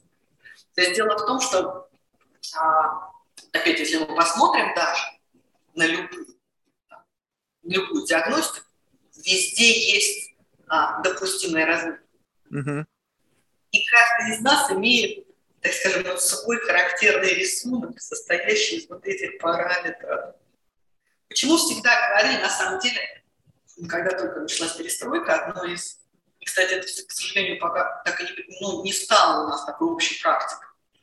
Но это было в свое время, когда земский врач, земские врачи существовали, семейный доктор. То есть, что на самом деле для того, чтобы эффективно лечить человека, хорошо бы, чтобы... А, а, а как раньше были участковые врачи, которые знали бабушек, дедушек, мам, пап, ребеночка с детского возраста, которые ходили по участку ножками по всем вот этим пятиэтажкам, девятиэтажкам. Знали, кто когда болеет, знали, у кого какие проблемы. Но на самом деле знали еще, какие болезни. Какие болезни у старшего поколения. И это все равно говорило о том, что, в принципе, какие у тебя будут дальше вероятности. К сожалению, тогда эту информацию нельзя было. Ведь телемедицина сейчас и вообще вот эти вот все медицинские цифровые двойники, это разговор об этом. Это разговор о том, чтобы все данные о том, что с тобой происходит, давайте начнем с простого. Хотя бы, когда ты болеешь, когда ты какие-то анализы сдаешь, ты же тоже, в принципе, не идешь сдавать вот каждый я хожу, все равно раз в месяц сдаю, да, да никто не ходит, не сдает. Идут, когда что-то закололо где Пойду-ка или как Не, я хожу. А месяцы как? Не, ну раз в полгода точно. Ну, вы уже прям современничали. Я дочь врачей, которые всегда говорили, что если что, мы реанимируем. Так с тобой, со мной происходило. Я вообще я вообще считаю, что к врачу надо обращаться в том случае, если есть проблема. А вот это, вот это, вот чего. Я с вами согласен здесь, но смотрите, у, у меня идея такая, что вы говорите, вот болит коленка, понятно, что если болит коленка, то нужно идти к ревматологу, да, там, но я-то, как бы, мысль в том, что когда, допустим, делается снимок, вот, допустим, у меня болели колени, да, я пришел к ревматологу, он сказал, ну, все, все классно, ничего не болит. То есть, я, он говорит, то есть логика была простая. Я говорю, у меня болит колено. Он говорит, а что вы делаете? Я говорю, я занимаюсь тяжелой атлетикой. Ну, не занимайтесь. То есть я говорю, классный совет, нафига тогда к вам пришел, я и сам это знаю. То есть она и сама как-то должна зажить. Но мой мозг, он ведь сигнал о боли рождается в результате чего-то. То есть в результате того, что какие-то э, части сустава повреждены, и есть четкое понимание у мозга, где что болит и почему. Ну, конечно. То есть вот если бы вот это, то есть по сути, когда э, врач смотрит на МРТ моего колена, он видит какие-то повреждения, опять же, с учетом того, что у него есть насмотренность, есть книжка и так далее. Но он учился с каких-то снимков. У мозга есть понимание, что значит хорошо и что плохо. И если дать какой-то инструмент, считывающий это, то будет сразу выдаваться не просто, что болит колено, но и так понятно, что болит, а будет выдаваться проблема. И кровь анализ не нужна, потому что наш биохимический состав нашей крови, он условно, вот этот плюс-минус для изучения мозгом понятен. И причем он понятен, понимает именно твой персональный биохимический состав крови, потому что он, этот твой внутренний организм учитывает уже самые особенности. И если он изменился, мозг на это начинает реагировать, но он просто знает, что изменилось, какие показатели. То есть это же удивительный, сложный такой... Ну... Поэтому вот это, представляете, вот эту всю информацию нужно куда-то загрузить. О каждом человеке. У нас нет таких сегодня компьютерных мощностей. Это, это, это, это технологически должен возникнуть следующий скачок. Ну, то есть, как мы там идем к квантам, да? Там, квантовый, да, квантовый компьютер.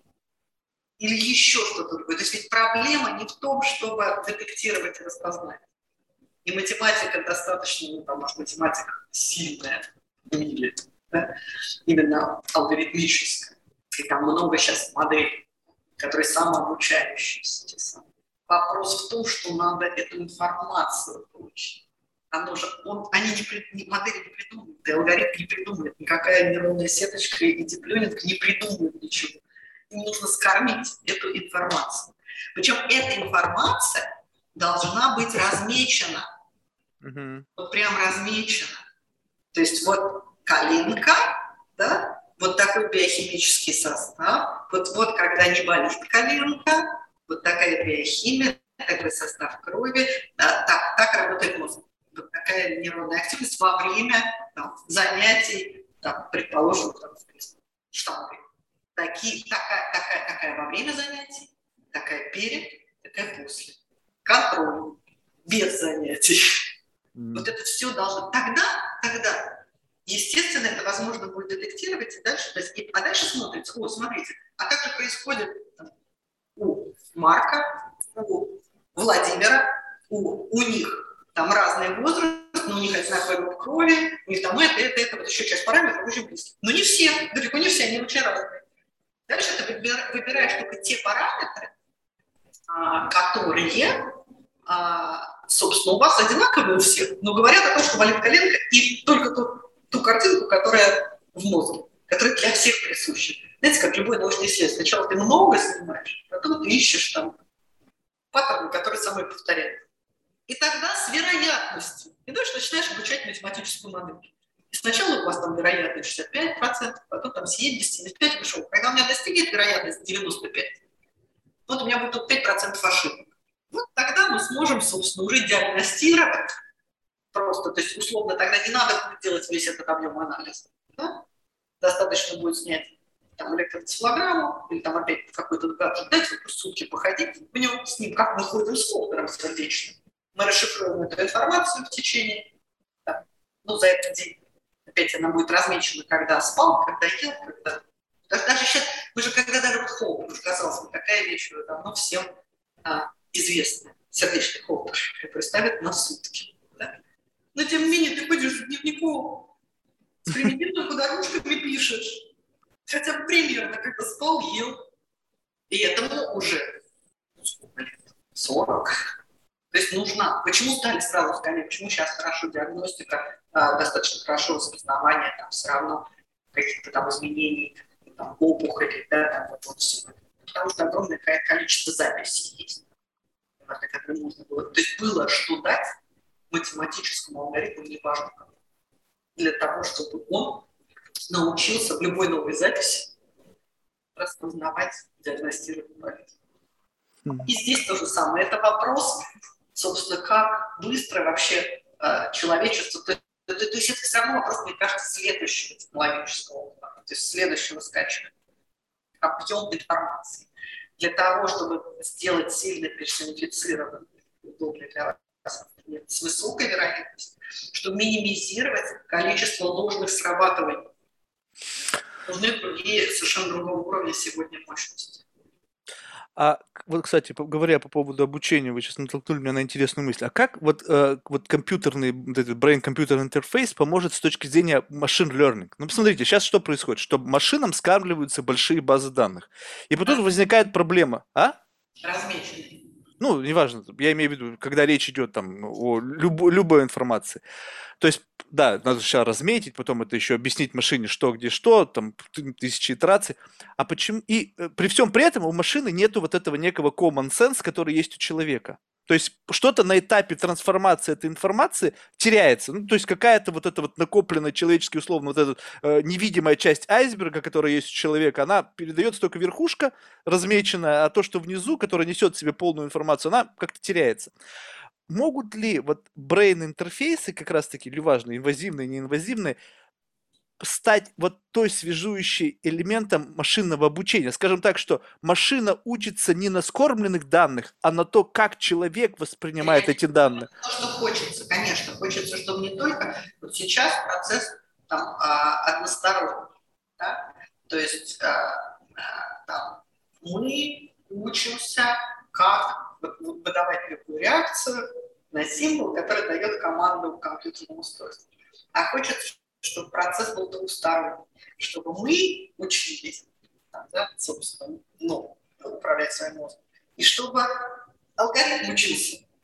И это вот это то, над чем сейчас такие ведущие нейрофизиологи прям, прям работают ну, как бы логика простая, что, допустим, чтобы распознавать человеческие лица, да, то есть в машине скармливается огромное количество лиц, а нельзя просто подключить человека, который будет реагировать на эти лица, то есть мы, у нас изначально, мы настолько насмотрены, что мы намного, наверное, совершеннее, чем вот этот компьютер Vision, который сейчас распознает лица, да, то есть мы узнаем, там, не знаю, сотни разных людей, да, ну, наверное...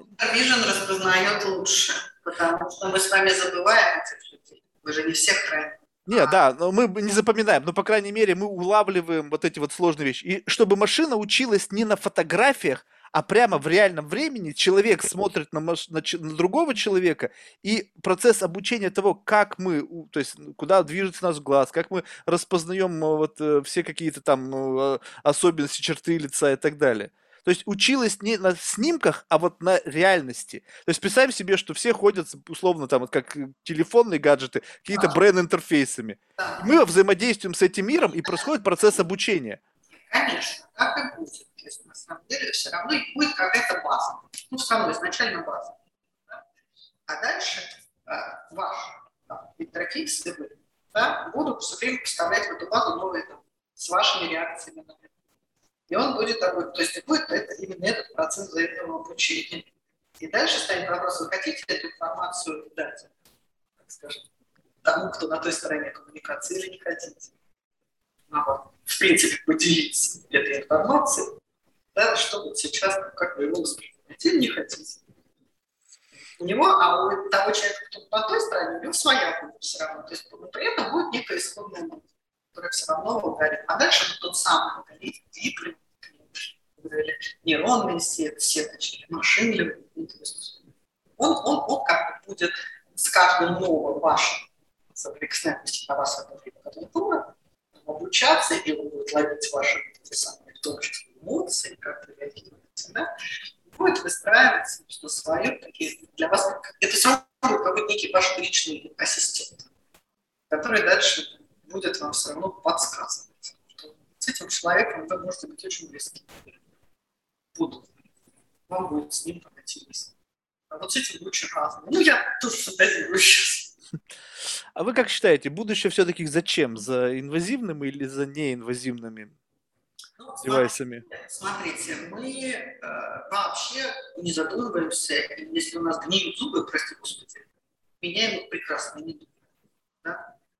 А, мы, ну, я уже про косметологию вообще, пластическую хирургию. Если хотим, меняем, тоже не сильно. Со зрением. Но как-то не боимся, и лазером, да, и оставляем, делаем эти простые операции, хотя бы будут через несколько часов, и опять хорошо. Поэтому, в принципе, я понимаю, что движение будет в сторону там, все равно уже времени.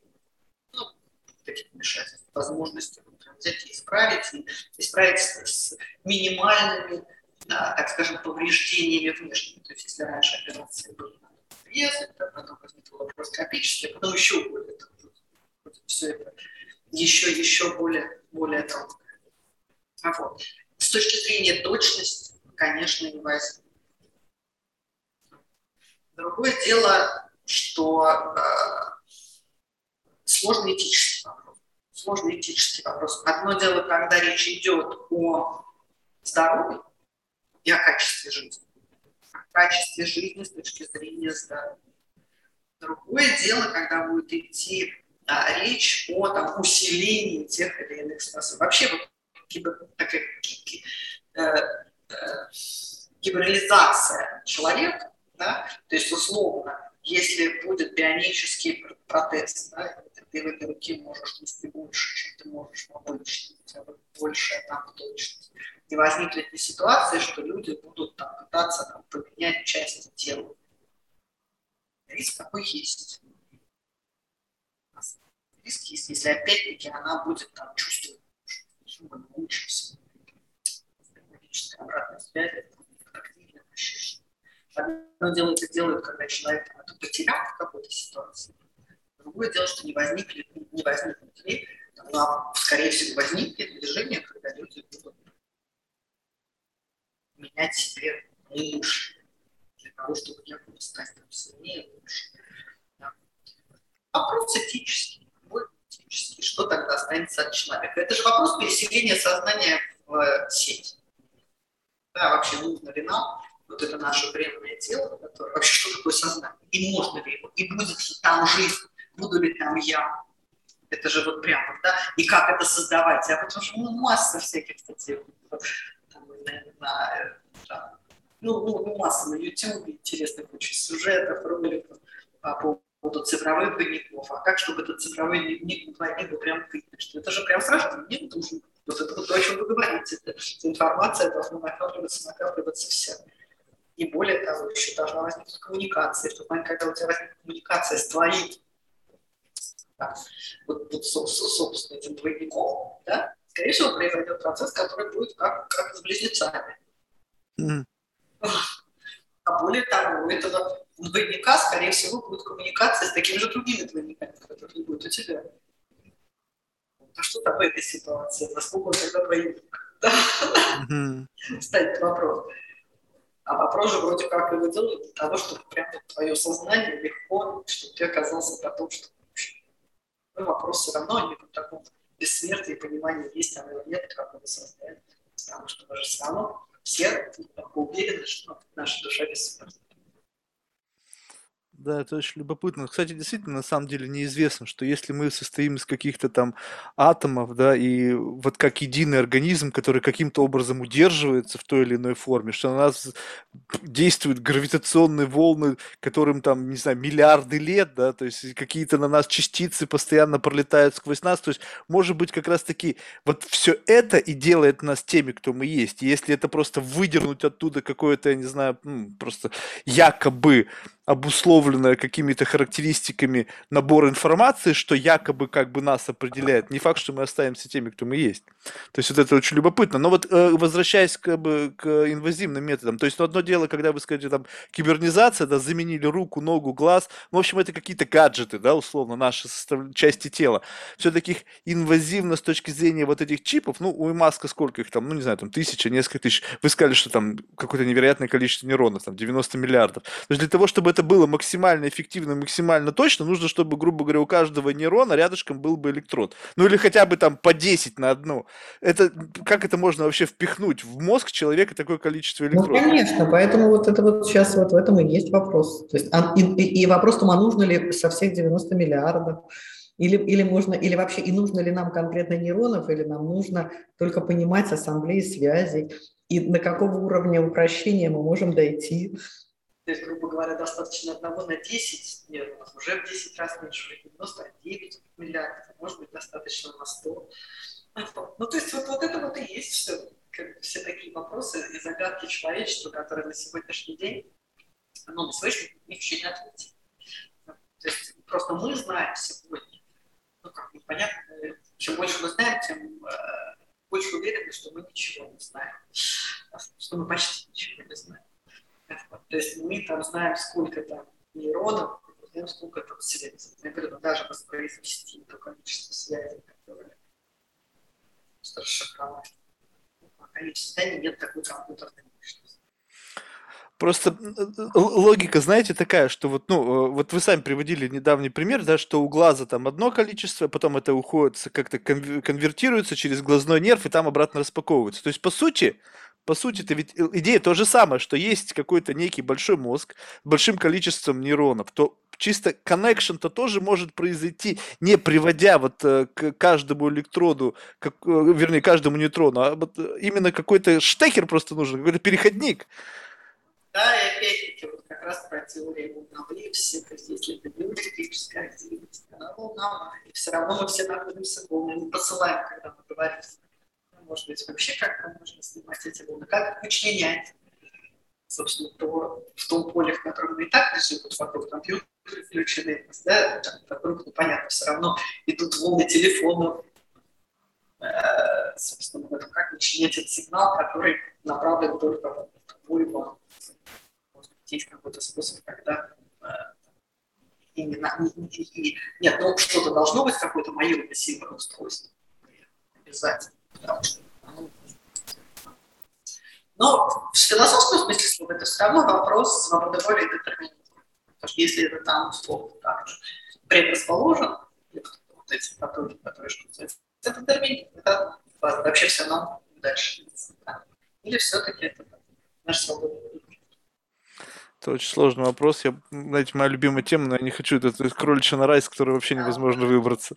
Наталья, большое спасибо, было очень интересно. То есть вот это, как раз-таки вот это та э, часть науки, потому что, ну, знаете, я с одной стороны с вами как бы не соглашусь, потому что вы же сказали, что вроде как бы это вот не так важно, и поэтому на это уделяется такое маленькое количество средств. Посмотрите, фундаментальная физика, когда там они, э, бозоны Хиггса, ну вот в нашей с вами в жизни, вот бозон Хиггса, вот он какое вообще значение имеет? Вот он его, и кажется, если бы мы его не открыли, мы бы спокойно бы жили, и вообще никак бы на нашу жизнь не повлияло.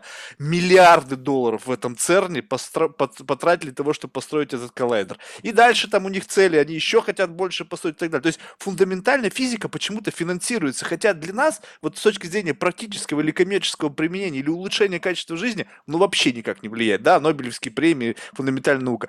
Казалось бы, нейросайенс и все, что с этим связано, поскольку это мы, люди, с нашим там несовершенством, проблемами, еще с какими-то даже болезнями ментального характера, которые сейчас растут, это та как раз-таки очень важная часть, которая недофинансирование, которое, мне кажется, может привести к э, печальным последствиям, поскольку мы так быстро развиваемся, технологические, я имею в виду, социальные и так далее, что мы должны как-то себе, ну, не знаю, как-то тоже себя апгрейдить, потому что в какой-то момент времени может, можем оказаться не готовыми к той реальности, которая нас окружает.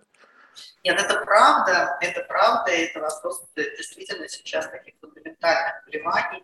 И вот здесь вот надо, чтобы, что называется, мир не запутался.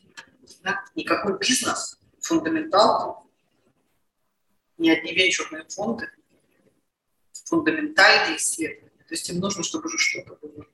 Потому что им нужно прогнозировать, потому что их основная цель – получение прибыли. А все-таки фундаментальную науку вкладывается государство. И это государственная программа. И это воля, там, все равно желание и воля государства. И когда я говорю, что сейчас там, ну, условно, наш фокус направлен на лечение болезни, потому что ресурсы ограничены, бюджеты всех государств ограничены, это перераспределение бюджета. Именно поэтому там сейчас большие средства кидаются в те области, которые более имеют практическое применение.